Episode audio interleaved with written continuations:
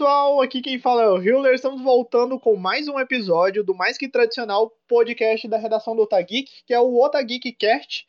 Uh, hoje nós vamos falar da série queridinha do momento. Literalmente acabou de acabar, nesse dia 18 do 2, a série do Pacificador aí. A sua primeira temporada chegou ao fim da HBO Max e hoje nós vamos debater aqui sobre essa série. E para falar de Pacificador comigo, hoje aqui nós temos. Oi, gente, eu sou o Matheus Caçadante, sou colunista no site também e escrevo alguns textos aí, principalmente sobre a Marvel e a DC e Star Wars.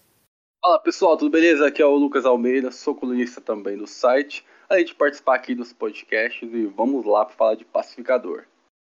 Oi, gente, eu sou o Norman, sejam bem-vindos a mais um episódio do TechCast e hoje a gente vai conversar um pouquinho sobre o pacificador.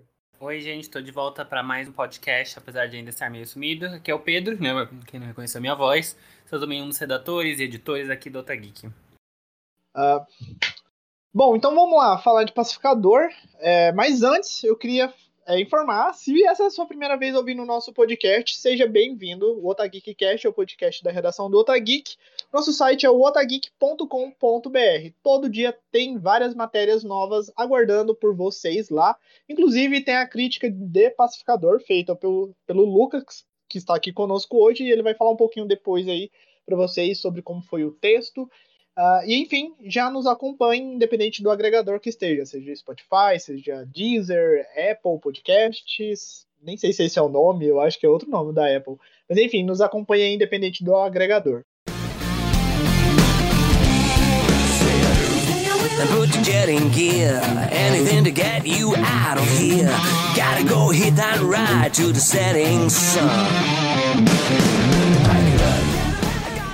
Cara, então, é, eu acho que James Gunn é uma personalidade muito interessante pra gente começar abrindo aqui o programa.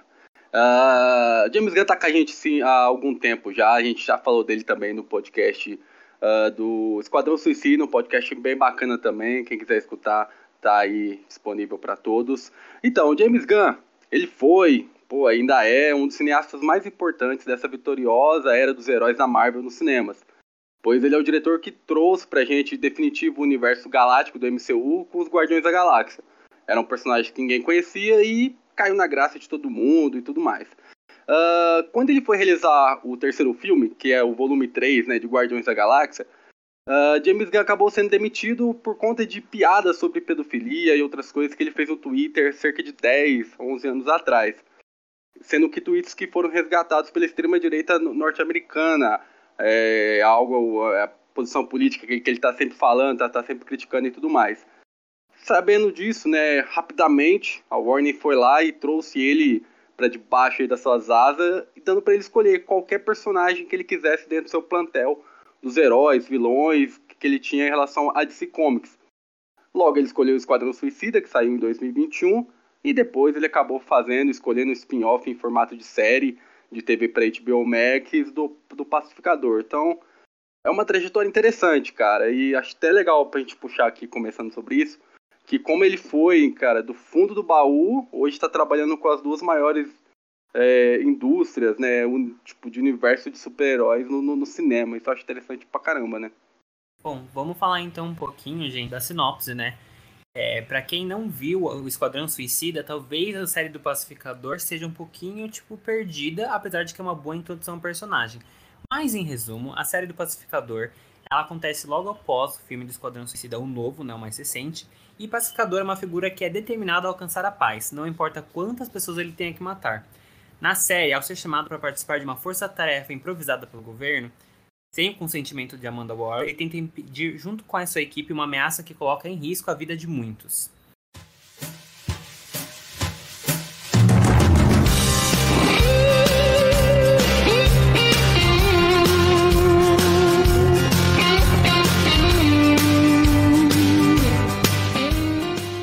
Bom, agora que uh, o Lucas já apresentou um pouco mais sobre a trajetória do James, do James Gunn e o Pedro falou um pouco sobre a sinopse, vamos falar sobre a série numa, no panorama geral. É, vamos falar de forma resumida o que nós achamos.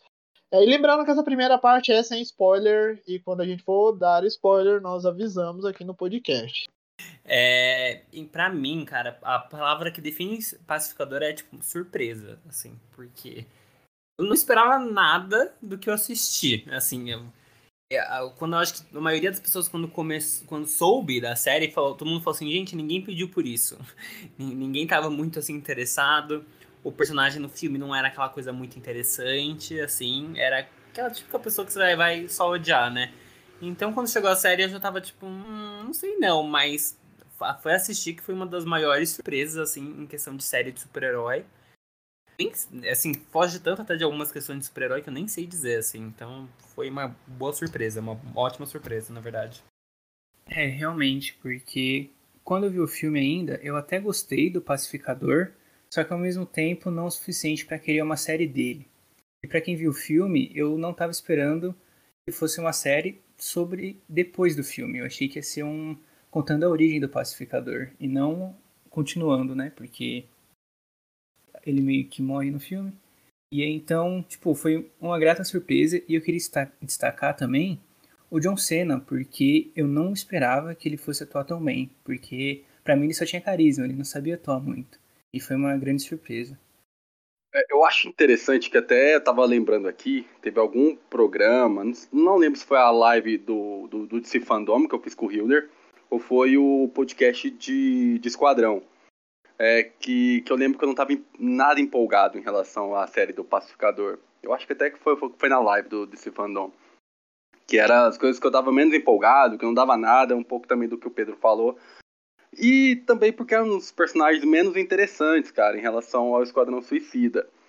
Mas, cara, foi uma grata surpresa. É, foi, assim, a dose de comédia, com uma ação bem feita. Acho que depois a gente pode até entrar sobre isso, a diferença na ação em relação às séries da Marvel, que deixou bastante a desejar. Então, é uma série que encontrou no, na comédia, encontrou no drama, encontrou na relação dos personagens, entregando ação, algo surpreendente.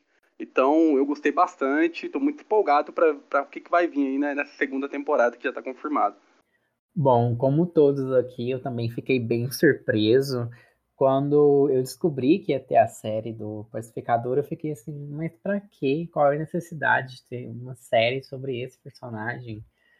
E assim, no momento em que eu assisti, eu fiquei, nossa, é muito bom isso aqui esse personagem é muito divertido. O John Cena soube é, cativar o público de uma forma assim maravilhosa. A, sé a série, assim, para mim, ganhou um espaço no meu coração. Eu adorei todo mundo ali, não só o pacificador, mas todos os outros personagens também. Assim, foi uma surpresa muito agradável mesmo. Porque se destaca do meio das outras séries de super-heróis. Antes, a minha série favorita de super-herói era Doom, Doom Patrol, justamente por isso, por não ser mais do mesmo, ser uma coisa diferente. E Pacificador agora ganhou um espaço ali do, do lado de Doom Patrol para mim, porque entrega tudo assim que eu gosto e não é mais aquela fórmula batida, é uma coisa totalmente nova ali sim, que ficou muito bom, deu muito certo. Bom, é, eu não, é, como sempre, eu não quero fazer comentários repetitivos, então eu não vou pincelar o que vocês já falaram. É, concordo com tudo. É, a série foi uma grata surpresa e realmente, Lucas, eu estava muito cético quando falou sobre o personagem ter uma série. Eu não queria, assim, eu falava, ai, que desnecessário, o que tem, o que tem. E a, série me conquistou é, a primeiro momento não me conquistou por causa do personagem, mas sim por causa dos outros personagens que o circula na série. Quando saiu Esquadrão Suicida, eu acho que eu até comentei isso no podcast Esquadrão Suicida. Os, os estagiários, os subalternos da Amanda Waller foram os personagens de um núcleo muito legal. Eles faziam coisas bem básicas, assim, que eu gostei, que eu achei muito bacana naquele universo e a forma que eles funcionavam. E aí, quando saiu o trailer, mostrou que tinha, eles iriam retornar, né? A maioria deles ali, eu já fiquei, hum, mas parece que vai ser legal. E aí veio toda essa questão da série ser uma série que abraça o ridículo do quadrinho, que não tem medo de ser o que ela é, então eu achei ser bem, assim, muito genial. É, eu acho que é isso que eu resumiria Pacificador e também faço em paralelo a Doom Patrol como Norma, porque é minha nota, oh, minha nota, minha série favorita aí de, de super-heróis baseada em quadrinhos, justamente por isso. A, a série ela quer ser despirocada como os quadrinhos são. O Pacificador traz isso também.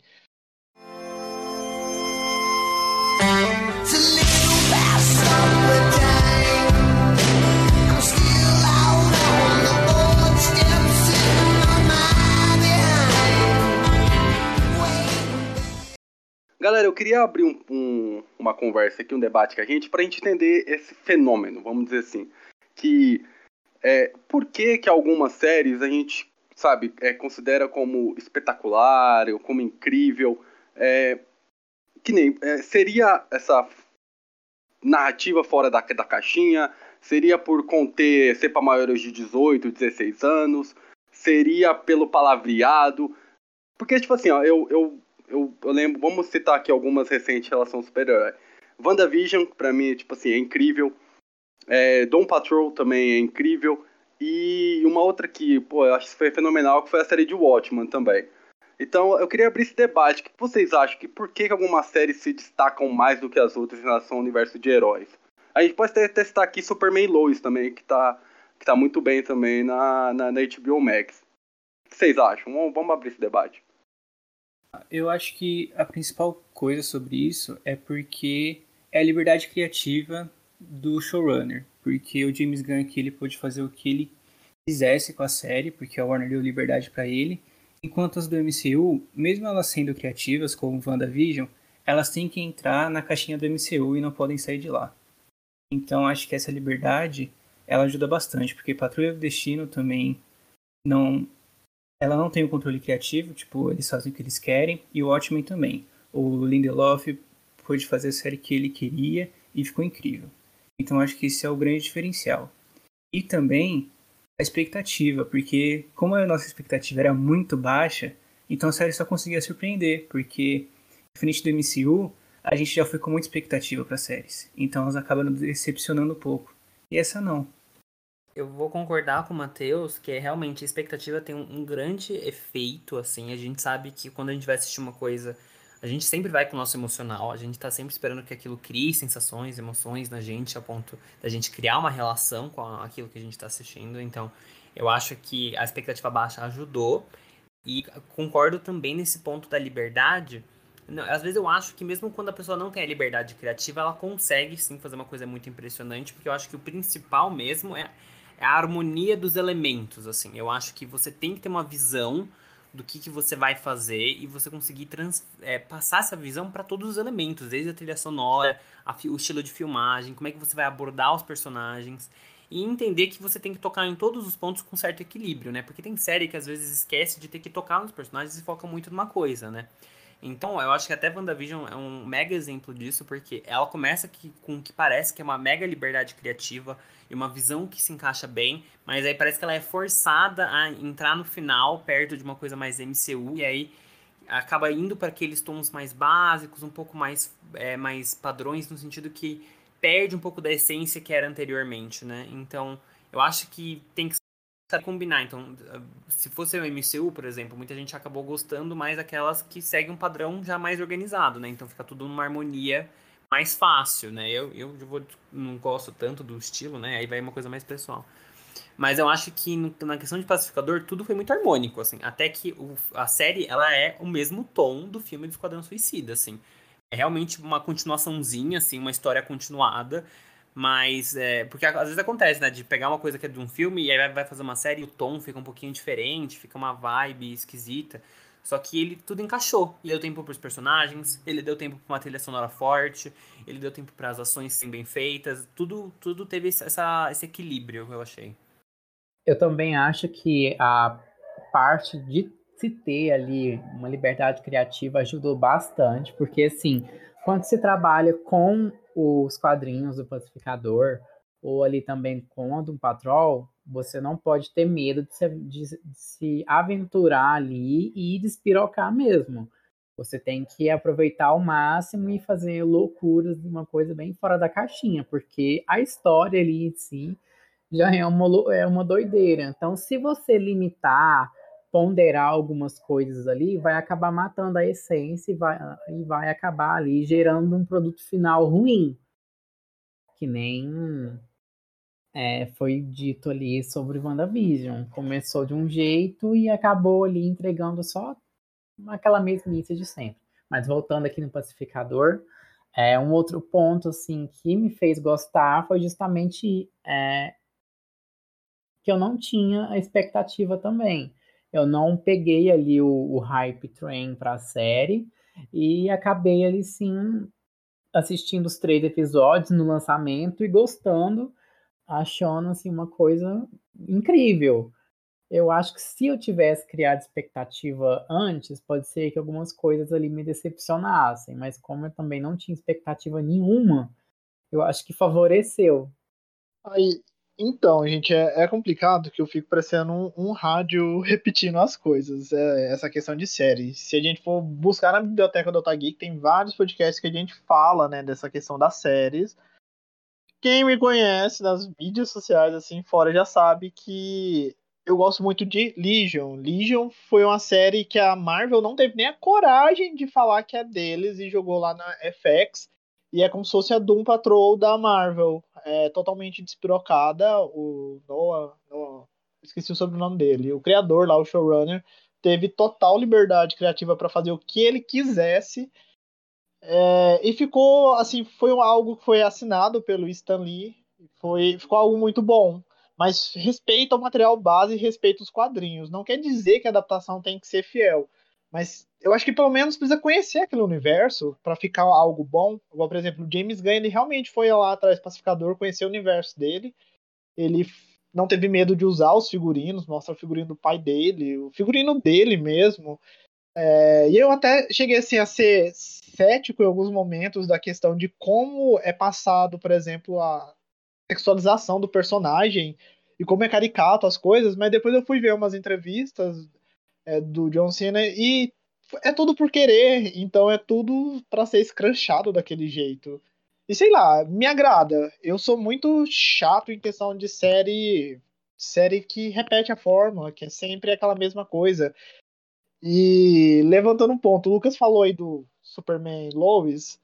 A primeira temporada é perfeita, mas a segunda temporada ela começou a cair no arco assim, que os personagens começaram a fazer umas coisas tão nada a ver, que não condiz com a personalidade deles, que aí eu falei assim, nossa, aquelas, cadê aquela série genial da primeira temporada? Que o impacto foi quando eu fui sem expectativas, tipo, com um pacificador. Só que aí na segunda temporada já começou a cair.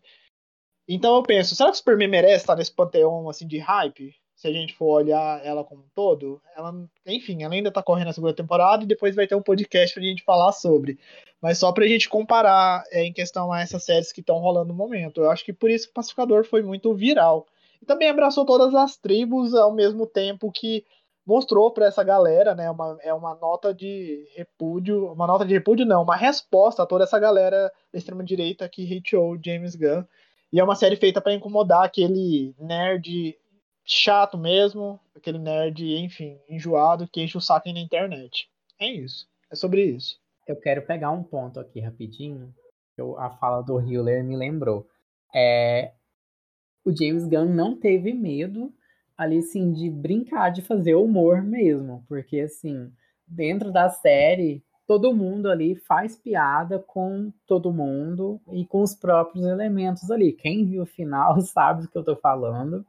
E, mas, assim, além do final, teve outros momentos ali, sim, que o Pacificador fez piadas, zoou ali os outros personagens, os outros elementos dali sim, sem medo. E deu muito certo, não ficou uma coisa forçada. Ficou muito orgânico do jeito que ele brinca e zoa com o próprio universo. O que é um ponto assim que pode ter agradado a muito, porque assim, se, é, geralmente quando tenta buscar outros personagens assim, do universo, é, citar em algum momento, acaba ficando muito muito assim, sem harmonia, não, não fica legal. E em Pacificador deu certo.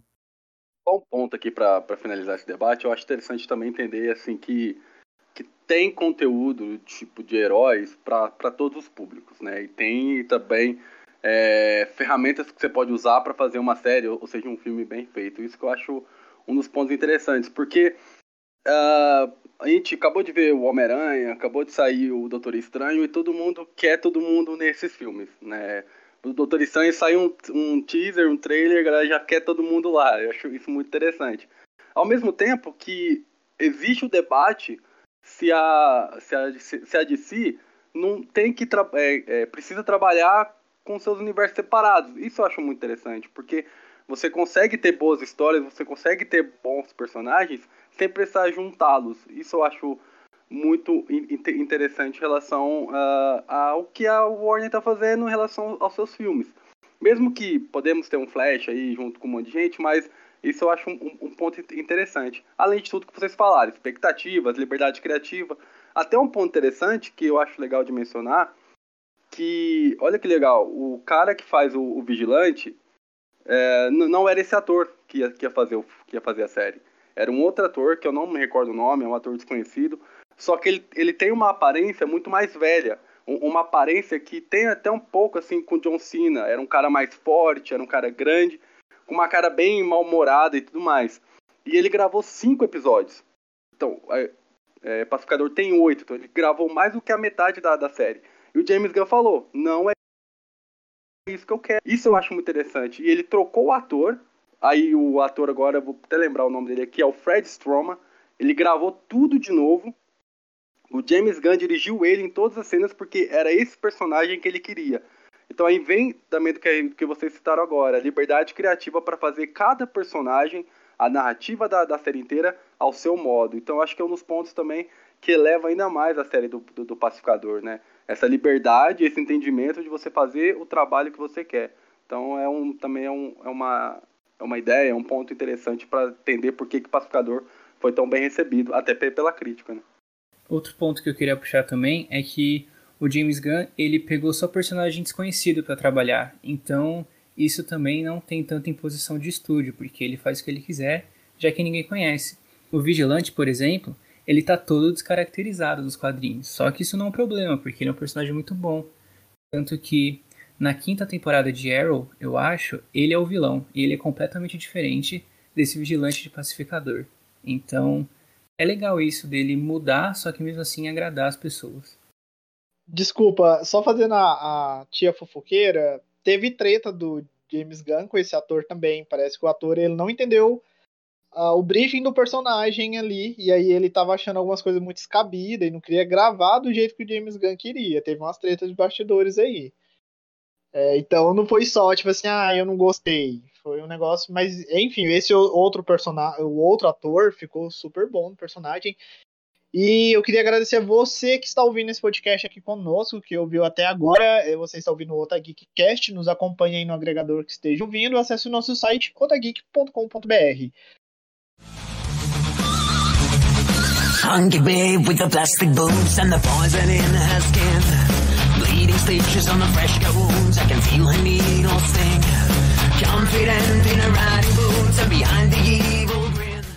Uh, bom, a partir de agora nós vamos dar spoilers. Então, se você não assistiu a toda a série do Pacificador, vai lá assistir no HBO Max, depois volta aqui e continue conosco. Nossa, tem muita coisa que eu quero falar. tipo, Gente, é cada coisa absurda que essa série fez, assim, ainda mais, tipo, você já vê isso logo nos primeiros episódios, né? Com os poderes do capacete, que, primeiro que assim, aquilo que o Matheus falou, eu nem sabia dos personagens, assim, então, ele criar esses capacetes com poderes diferentes, que era um mais tosco que o outro, para mim foi, tipo assim, genial, porque faz sentido naquele universo, né? Ainda mais porque é realmente essa questão do Esquadrão Suicida. E aquilo já vendeu uma coisa que eu não ia ficar só com lutas de, de sei lá, de tiro, de soco, porque às vezes, né, acaba ficando só nessas acrobacias. Então, para mim, ali já, já tava tipo, gente, isso aqui vai ser muito absurdo, né? Vai saber o que vai acontecer. Ainda mais porque o pai dele é um supremacista branco. Eu falei, gente, como assim? Que isso aqui que eu vou assistir? E aquela dança na abertura, né? Então, assim, bombas, bombas e bombas. Vale lembrar que logo que ele acorda no hospital, no começo do primeiro episódio, já tem o faxineiro brigando com ele. Fala: Não, por que, que você só mata negro e pobre? Você nunca mata uma pessoa branca. E aí começa. Tipo, isso já dá o tom da série, o que é muito legal também. E eu queria destacar aqui uma coisa que é muito quadrinhos, que é, por exemplo, aquela aquele esconderijo do pai dele, que ele entra assim, aí onde tem os capacetes que o Pedro falou, e aí fica tipo, não, mas o que, que é isso? Ah, é uma dimensão que distorce a realidade, tipo, ninguém se importa com o que é aquilo, só que é muito legal de ver. Nossa, sim, e até a armadura do pai dele, né, é idêntica ao, aos quadrinhos.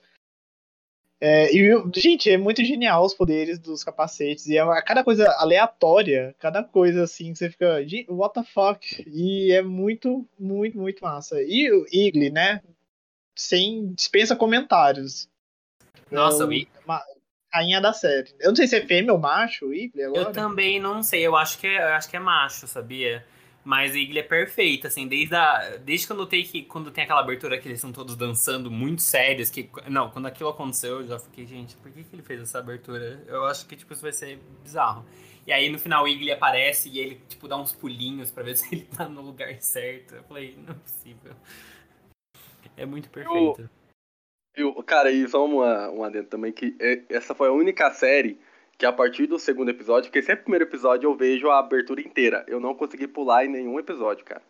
Até nos três que eu assisti seguido, né? Os três primeiros que lançaram, eu assisti a abertura inteira, aumentei o volume do telefone, do, da, da TV, pra, pra me ouvir, cantar e até fazer umas dancinhas sentado. Porque, cara, é incrível o que ele faz, cara.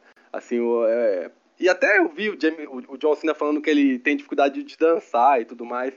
E, cara, é, é genial.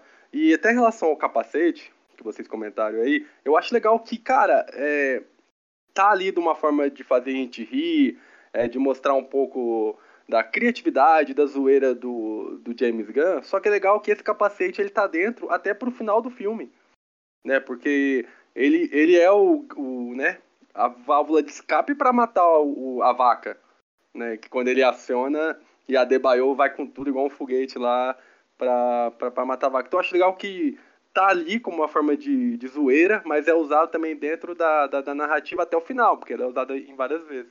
Então é bacana também. Bom, eu queria só acrescentar mais umas coisas aí que a gente estava falando. Uma das coisas mais interessantes para mim foi, tipo, os vilões. É, eu achei que, tipo, não tava esperando os vilões. Eles têm uma coisa que é meio que grotesca, ao mesmo tempo bizarra, né? Tipo, meio cartoon, assim, né? Já que são borboletas. Mas o fato de, o jeito que eles entram no corpo é muito assustador. E o final, a única coisa deles que eu achei no final que eu fiquei meio, hum, não sei, foi a motivação deles, assim. Aí até queria saber o que, vocês acharam de, dessa questão de como eles foram retratados.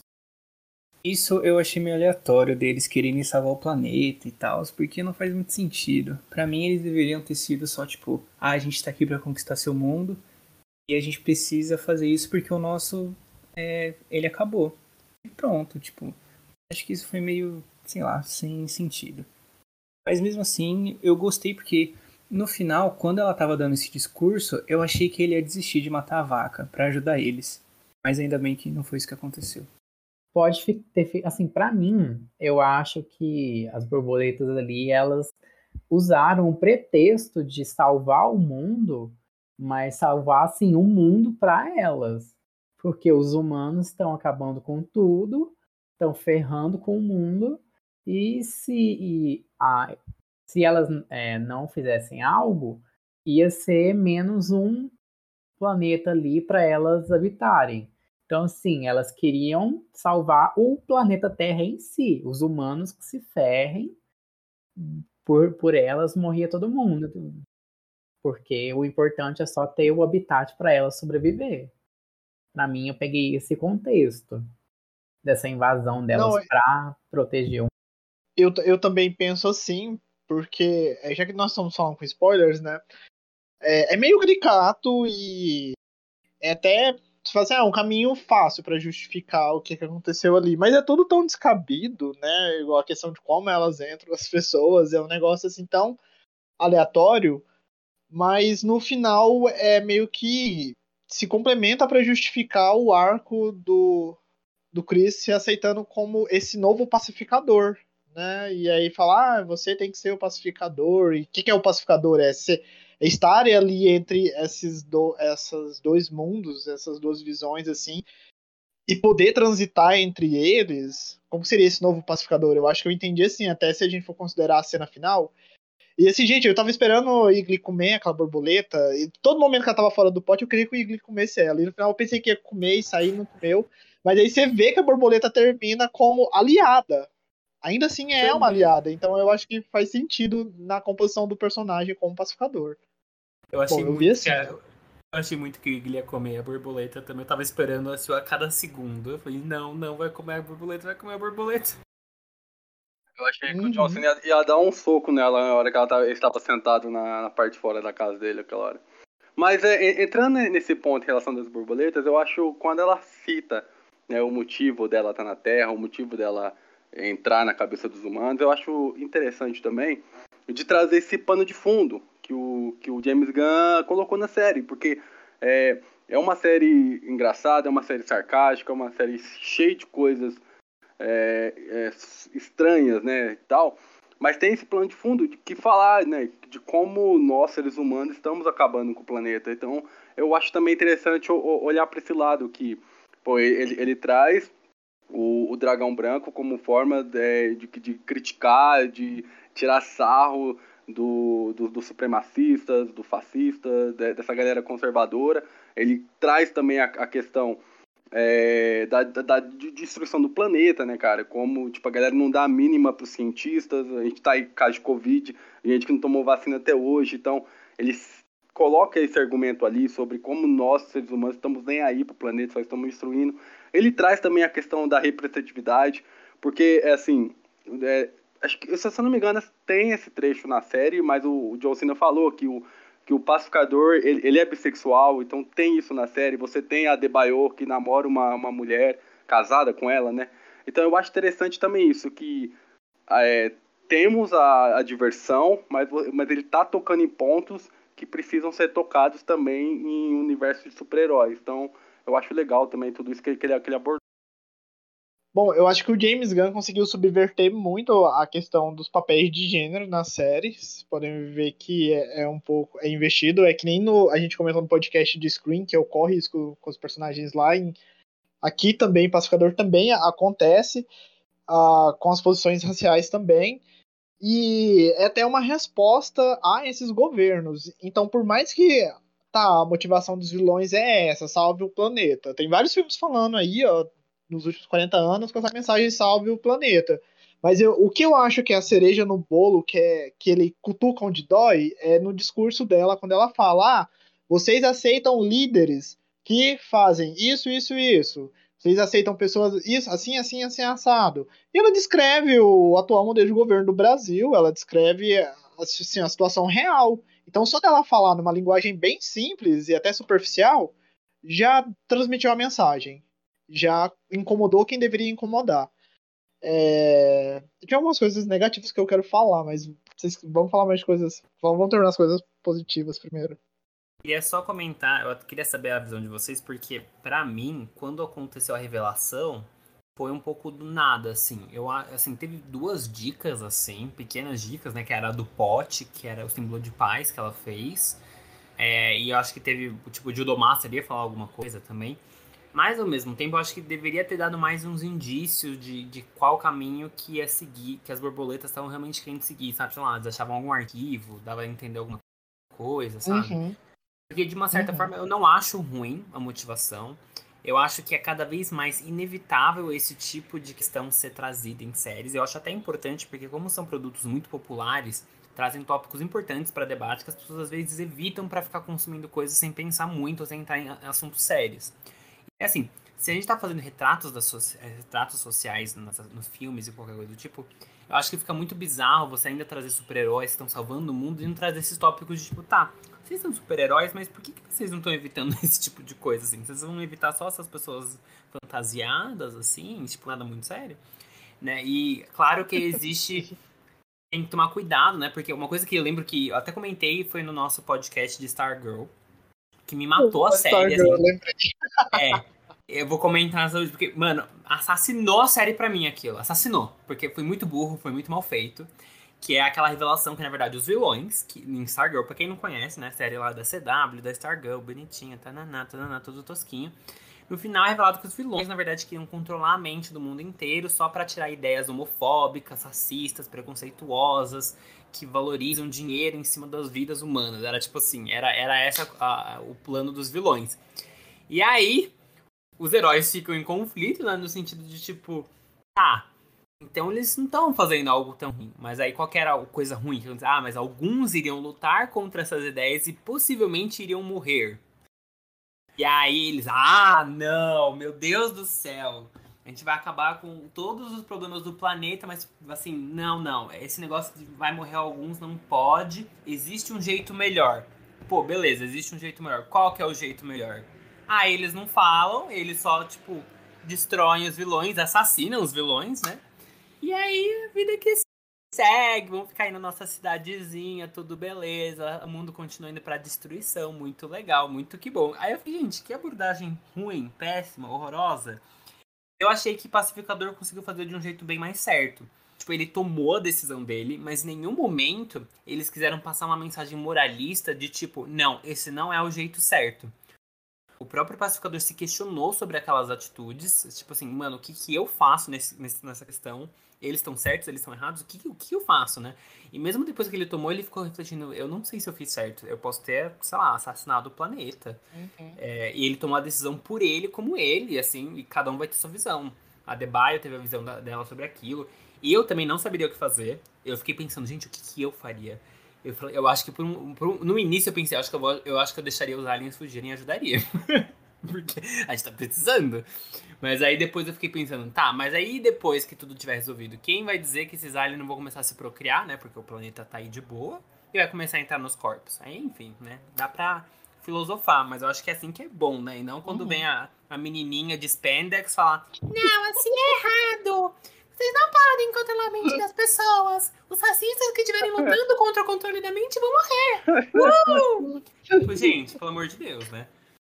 Inclusive, gente, por mais que Stargirl seja isso, vá lá ouvir o nosso podcast onde nós falamos sobre essa série que pode ser incrível ou não. E, mas eu assisti as duas temporadas. Inclusive, talvez a gente pode falar depois em um outro programa. Mas vamos voltar aqui pro pacificador. Vai lá, Lucas. Não, eu só queria falar que, tipo assim, isso também é, é um pouco também do que ele fez em Esquadrão Suicida, né? Você não colocar é, esse ser sobre, tipo, de outro planeta como vilão né? A gente tinha lá a Estrela, depois ela com, né, foi para pegar os corpos dos seres humanos, até bem parecido com o que ele fez em Pacificador, mas ela não era um vilão, né? Ela queria só sobreviver. E os humanos que, que trouxeram ela para a Terra. Então aqui diferente, que aqui as borboletas vieram, mas elas tinham em si algo que elas pensavam como como como certo. Mas eu acho que é interessante também da gente refletir, que é o que a gente está fazendo agora aqui, é também, eu acho que esse ponto que, sei lá, uma metáfora, uma analogia, não sei a palavra correta para falar, mas é o que o James Gunn deixando para nós, né? É, caramba, não precisa de outra pessoa, outro ser vir aqui para para fazer o certo. Nós podemos refletir sobre as nossas atitudes e construirmos um mundo melhor. Então acho que, que a gente conseguir aprofundar ainda mais essa narrativa, esse tema, essa história que ele quis contar, eu acho que a gente pode tra trazer para esse lado também de nós, seres humanos, acordarmos para a realidade, acordarmos para como nosso mundo está sendo, sendo levado à, à, destruição e a gente tem que acordar o mais rápido possível para a gente fazer esse, mundo mudar. Então eu acho interessante também isso, sabe? É, quando é esse final do pacificador se questionar se fez certo ou errado, mas, mas saber que está na mão dele na, na, naquele momento. Então eu acho interessante também fazer essa analogia com o mundo real. Então,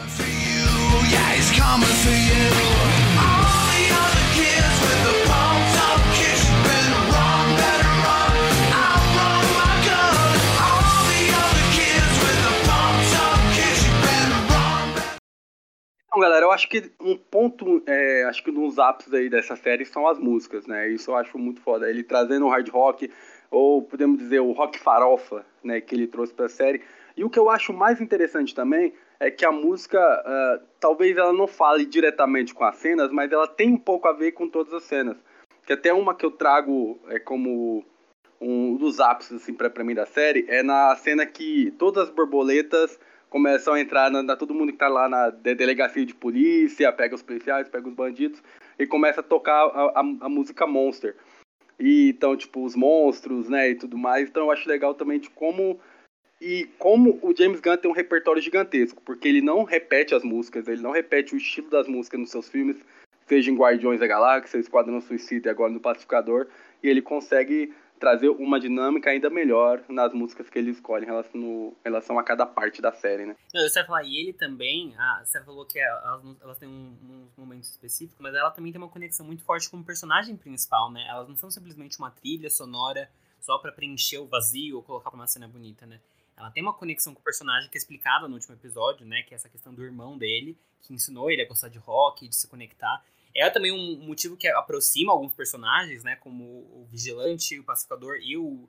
Nossa, eu não consigo falar o nome daquele cara. O Stomos, Economus. Economus. E o Economus. Até mesmo a, a Hardcore, né? Acaba se conectando com eles nesses momentos com a música. Então, assim, ela a música é muito viva na série. Ela é uma trilha sonora que é presente na construção deles, né? E eu acho isso muito legal. Eu acho que até uma coisa que ele pegou um pouquinho de Guardiões mas ele amplificou aí, né? Porque no Guardiões era mais por causa do personagem principal, né? Do Star-Lord, que tinha essa fita, né? Cassete. E ele tinha essas músicas guardadas e tinha uma conexão emocional com aquilo. Mas aí nessa ele acho que amplificou bastante o uso da música para a construção mesmo. E vale destacar dois momentos que são ele dançando de cueca, aquela música que eu acho que é I Don't Love You Anymore, que é tipo maravilhosa essa cena. E também ele tocando piano, depois, mais tarde, porque eu vi depois que a música que ele toca no piano é um rock pesadão também, só que ele tocou lá suavemente no piano.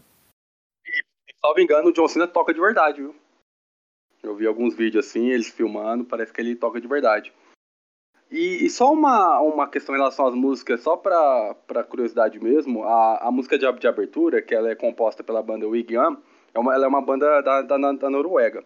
É, é uma banda que já estava para ser encerrada. Eles estavam parando porque eles não conseguiam fazer turnê fora da Noruega, eles não conseguiam fazer shows.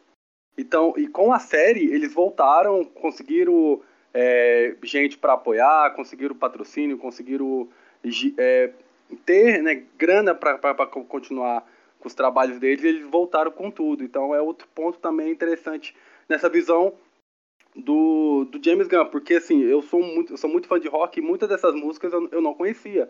Muitas dessas bandas eu nunca tinha ouvido falar. E são bandas iradas. O vocalista do, do Gun ele é fantástico. Tem uma versão dele de Bohemian Rhapsody do Queen que é algo assim, surreal. Depois vocês pesquisam no, no, no YouTube. É fantástico, gente. Depois vocês verem a qualidade vocal que, que esse cara tem.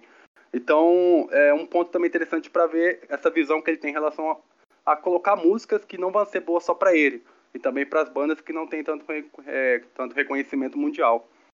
Bom, eu também gostei da trilha sonora, que nem eu falei aqui em off. Eu não sou o maior fã de rock, rock farofa, né? Dessa vibe, mas eu conheci, me diverti, não me incomodei. E que nem vocês falaram, né? A música tem muita importância na série, ela faz muito sentido com os momentos. E é a conexão perfeita. Eu acho que a série ela é perfeita para maratonar, agora depois que ela terminou e saiu todos os episódios. Então penso a pessoa que tiver a experiência de ver Pacificador agora vai ser muito legal. Vai ser como se fosse as comparações nada a ver. O encanto da DC. vai lá. Running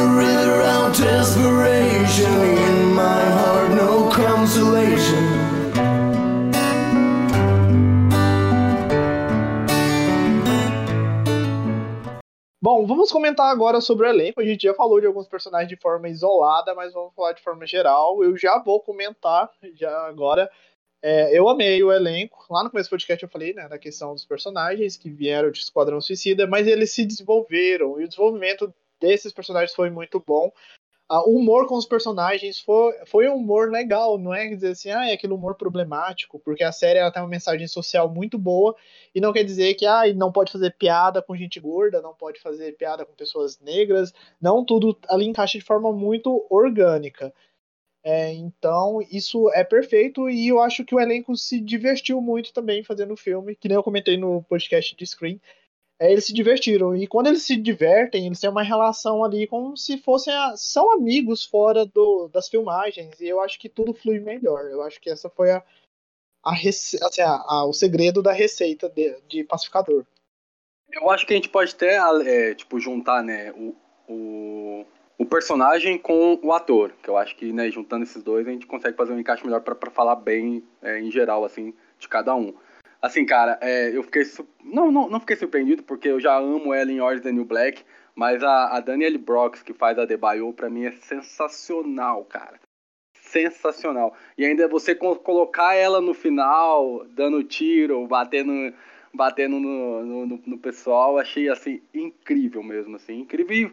E fora, né, pô, o Vigilante, que pra mim é, é incrível, a gente já falou até antes da troca do ator, então é excepcional.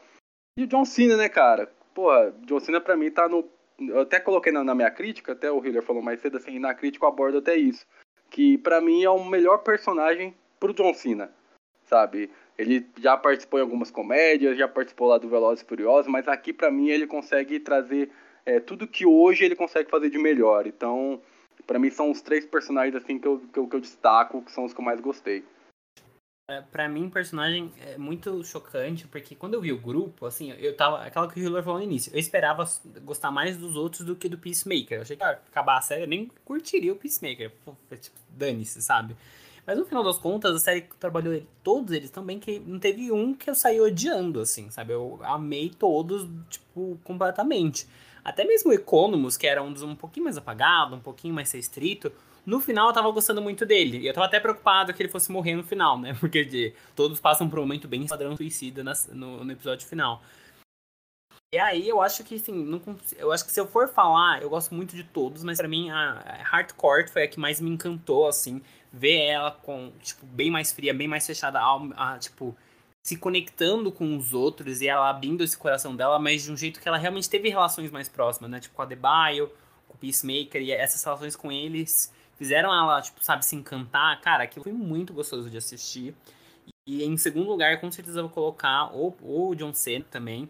Acho que John Cena e a Adebayo, pra mim, estão no mesmo nível, assim, mas é, ver que o John Cena atuando, parece que ele nasceu para esse papel, assim. É, eu não consigo imaginar ele fazendo outro papel bem, no nível que ele fez esse.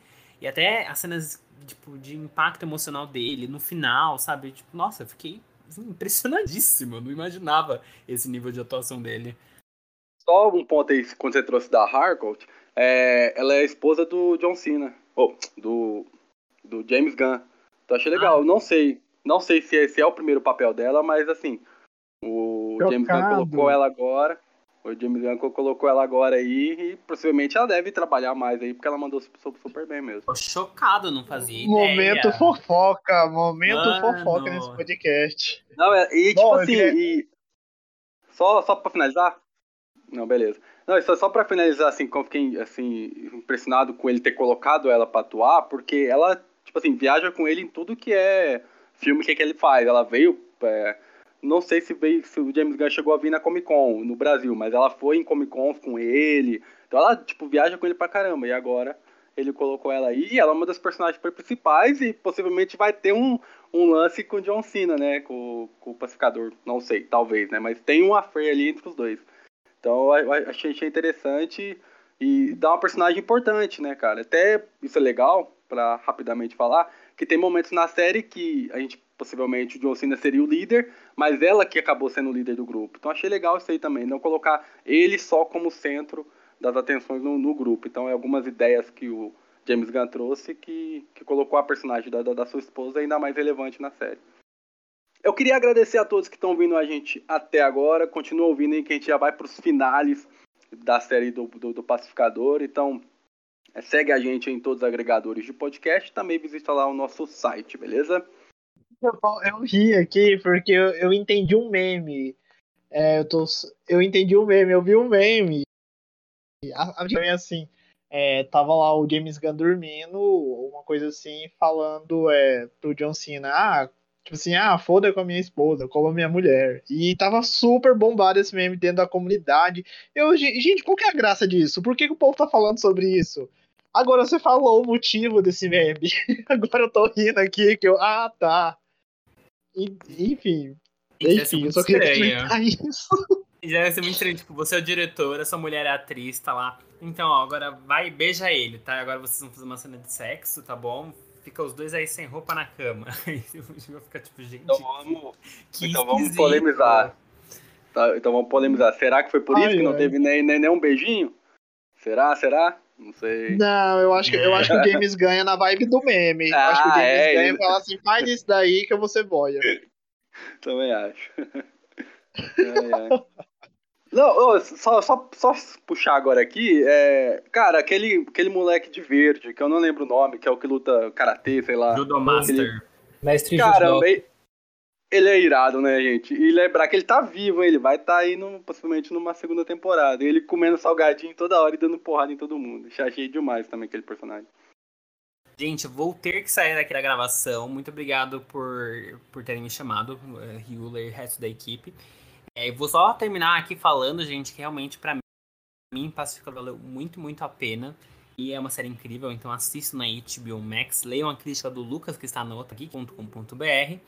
E vou falar que estou muito ansioso para a segunda temporada, que é algo que eu jamais imaginaria que eu estaria dizendo pelo menos um mês atrás, né? Então, assim, assistam, vale a pena. E é isso, gente. Fiquem aí com eles terminando o podcast. Bom, o Pedro. O Pedro é, saiu do podcast, mas eu quero que você, ouvinte, continue conosco. Estamos na reta final do nosso programa sobre pacificador.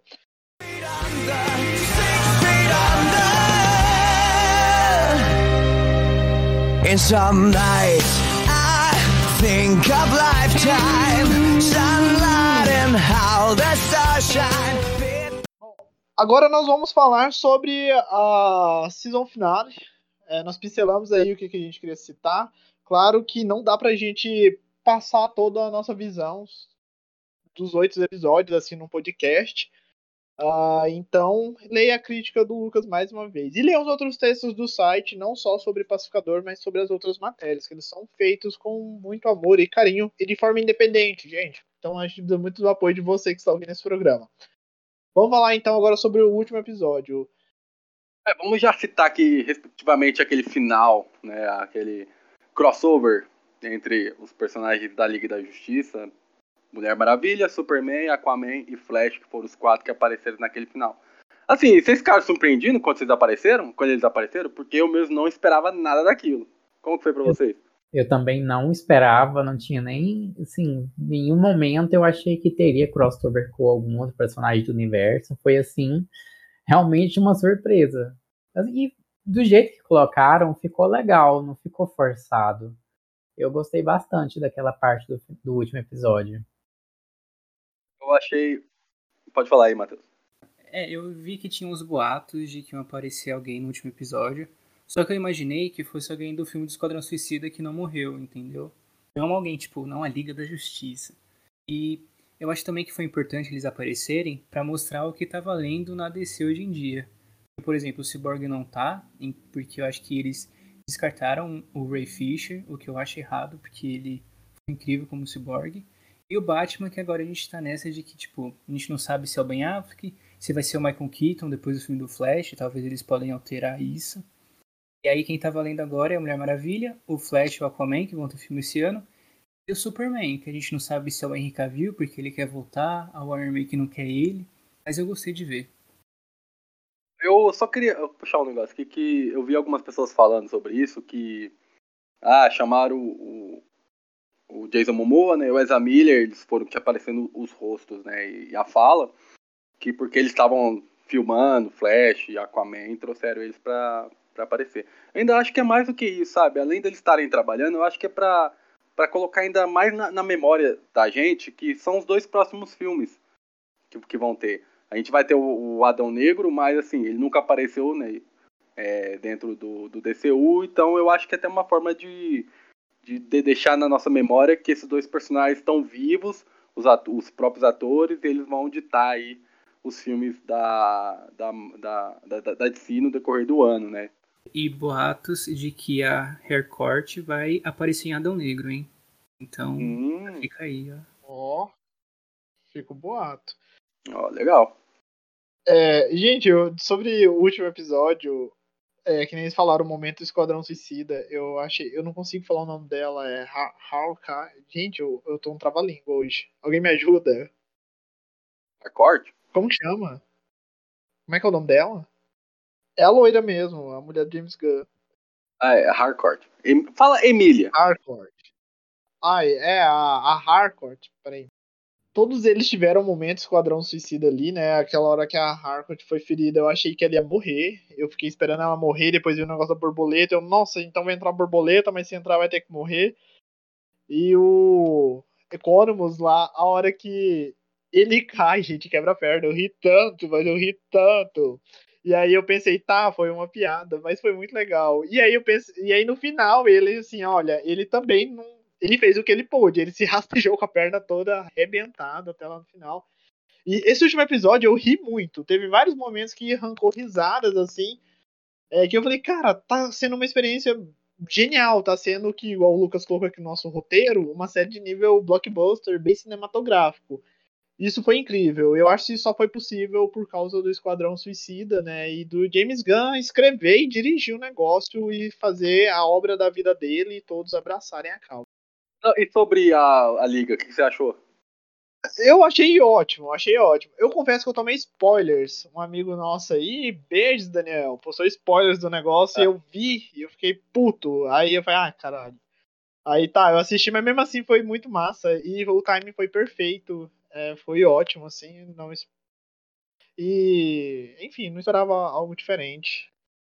Só uma coisa, né, que é interessante falar, que o Superman mesmo, tipo assim, mesmo que ele aparece lá o símbolo dele no Shazam, o The Rock fala que quer uma batalha com o Superman, ele aparece na sombra aqui no no Esquadrão, ou no Pacificador, mas ninguém mais a Warner não sabe o que faz com ele, né? Só quer é, manter ele a, o símbolo dele vivo, assim, né? Beleza, tem a série lá de Superman Lois, mas tipo no cinema e tal. Quer manter o símbolo dele vivo, mas assim, eles não sabem o que faz com o Superman, né, cara? Isso é um pouco triste, pensar que o personagem tão importante, né, se não o maior super-herói de todos os tempos, e tá lá colocado só como fã, como fanservice mesmo, né? O que é muito triste, porque o Henry Cavill, ele quer continuar sendo Superman, então é só darem um filme decente para ele. Mas eu também queria destacar nesse episódio que foi no final a Adebayo expondo todo o Esquadrão Suicida para o mundo e acabando com a equipe. Isso eu achei muito importante, eu não esperava por essa. É, e ainda mais porque ela é filha de ninguém mais, ninguém menos que Amanda Waller, né, cara? Que é algo assim. Ela chamou ali mesmo e falou tudo que queria falar. Então achei legal pra personagem. Mostra que ela é forte pra, pra caramba, né? Porque ela peitou a mãe, que além de tudo, porra, é a chefona de tudo ali, né? Então achei legal também. Sim. É bom que dá muito pano pra manga pra essa segunda temporada. Bom, a gente já pincelou muito bem Pacificador, falamos muito bem positivamente. E para não parecer que esse episódio é patrocinado pela HBO Max, bem que podia, que bem que podia, senhora HBO Max, mas não é.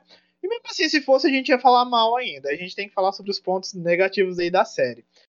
É, eu vou levantar uma questão que pode até parecer uma problemática, mas é algo que eu, é algo particular meu, que eu me sinto muito incomodado isso em qualquer representação, qualquer coisa jogada na cultura pop aí que tenha visibilidade.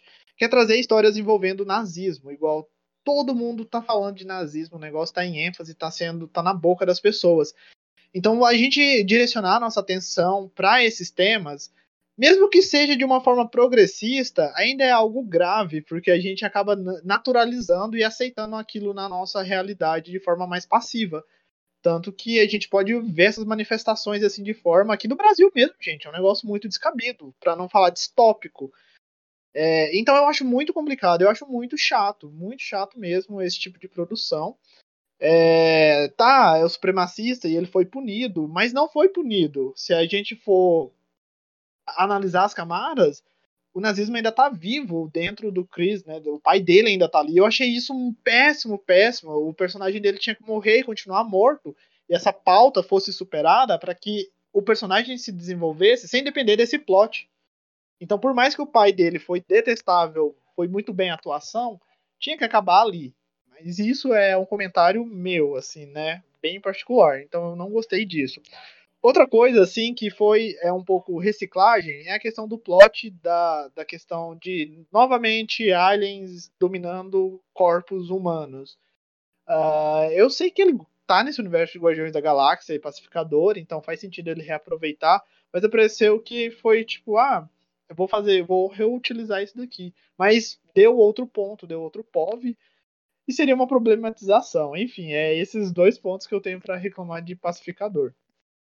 Sobre isso do nazismo, eu acho que a série até meio que representou, entre aspas, eles bem, porque, tipo, com exceção do pai do pacificador, todas as outras pessoas do grupo lá, eles são tipo uns merdas, entendeu? Eles não são umas pessoas tops que vão matar os outros, não, tipo, eles são assim, nada, entendeu? Então é até engraçado ver como esses supremacistas são tipo quase nada, entendeu?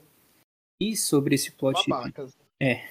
E esse plot repetido, eu acho que tipo é o James Gunn. Então ele vai falar de alienígena, o tema paterno também, que ele já fez em Guardiões com o Yondo e com o pai do Peter Quill, que é o planeta Ego lá, tipo, são temas batidos por James Gunn. Então acho que nessa segunda temporada ele podia fazer uma coisa diferente e não só reciclar esses plots.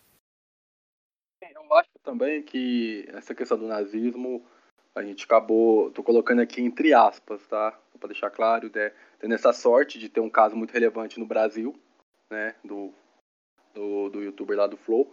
E acabou ficando muito na nossa memória isso, né? Algo assim, de uma pessoa que a gente conhece, né? Que, que, que é uma pessoa é, que faz com, com conteúdo, um youtuber.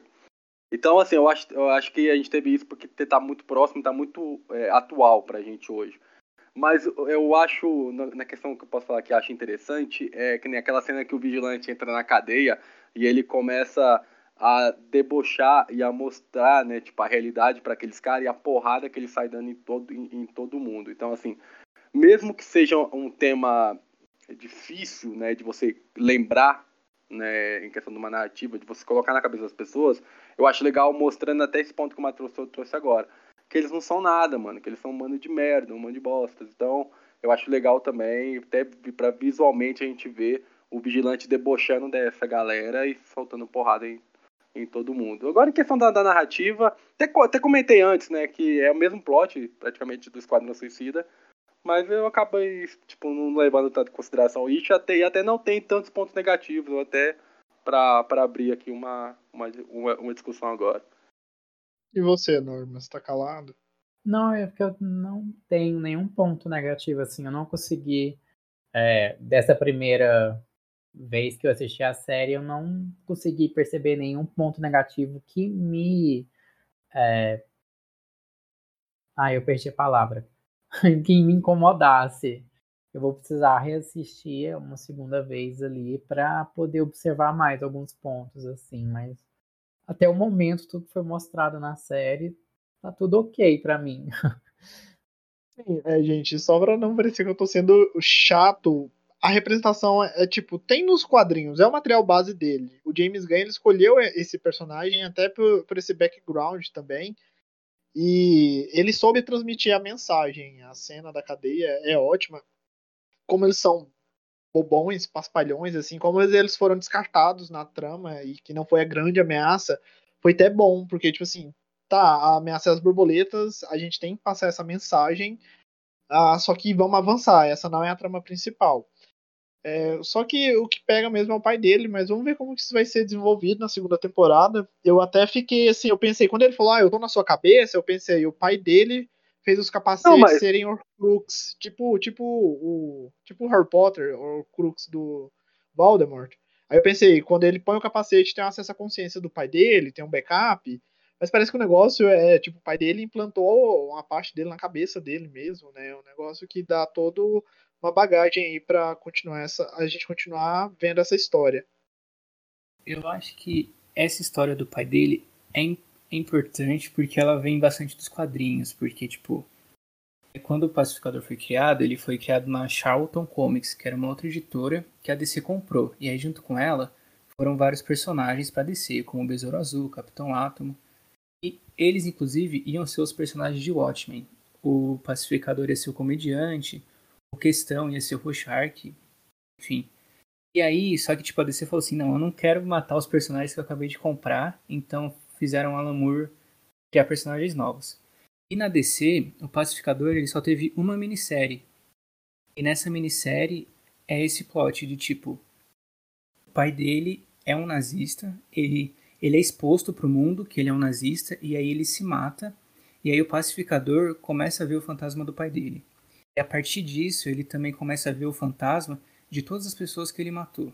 Então, acho que isso pode ser abordado na série também, na segunda temporada. Interessante, eu não sabia disso.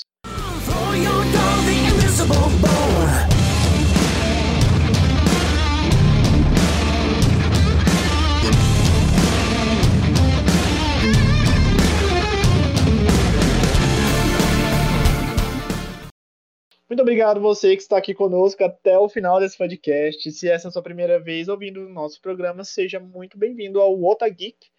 Acesse o nosso site otageek.com.br. No seu teclado você vai apertar as teclas Ctrl D e vai salvar o nosso site nos seus favoritos. No celular você vai ativar as notificações e vai receber toda a matéria nova no, direto no seu celular e vai nos apoiar e compartilhar para seus amigos e vai falar que ouviu o podcast Pacificador do Otageek e gostou. E se não gostou, gostou sim, porque você ouviu até o final, ouviu mais de uma hora desse programa. Então continue aí conosco. Vamos falar então agora sobre o que esperamos da segunda temporada, né? O que, que vocês acham que vai vir. Eu já até compartilhei aqui o que eu acho, então vou me abster de comentar agora. O que, que vocês acham? Cara, eu vou falar um negócio, eu só espero que seja bem parecida. Porque assim, eu já não tava esperando, como a gente comentou lá no começo do episódio, eu não tava esperando nada e eu fui surpreendido. Então eu vou continuar esperando eu não vou falar que eu não espero nada. Eu vou, eu, eu vou esperar o que eu vi e eu torço para que ela seja algo a mais, vamos dizer assim. Mas é talvez trazer personagens que a gente não conhece, outros personagens que a gente não conhece. É...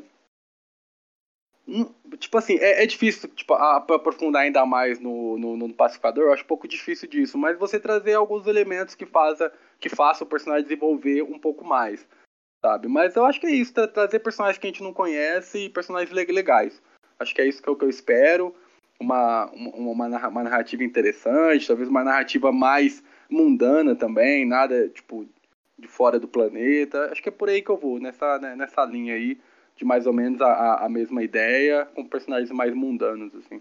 É, tipo, o Pacificador ele não tem muita coisa nos quadrinhos pra gente esperar alguma coisa na segunda temporada. Então, com exceção disso do pai dele, que vai ser explorado, não tem muito o que esperar. Eu só quero que seja mais do mesmo, só que de uma forma melhor. E dessa vez eu não quero alienígena também. Então, tipo, esperando muito agora, porque minha expectativa tá alta por causa dessa primeira temporada. Então pode ser que eu acabe me decepcionando. Mas eu acho que vai ser boa, sim. É, eu também espero que ela continue sendo é, mais do mesmo que foi na primeira temporada, né? Que eu tive bem despirocada. E traga um, um arco assim novo, interessante, porque assim todos os personagens ali é, têm capacidade para entregar uma coisa muito boa. Então só tenho é, coisas boas a esperar da segunda temporada. Bom, é, eu espero que Pacificador tenha um crossover com Patrulha do Destino. Kate HBO Max faça isso acontecer. É isso que eu espero. Não, mas é sério mesmo, eu espero isso. Mas ah, é. Faça palavras de vocês, as minhas. E que a, e, e, e, que a, e que a águia do, do pacificador não morra tão cedo. Que ela ah, sim, que a arrancando, não morra. Arrancando os olhos dos inimigos aí. Bom, então o podcast chegou ao final. Vamos encerrar com o nosso tchau coletivo. No 3, gente. Um, dois, três e tchau! Tchau!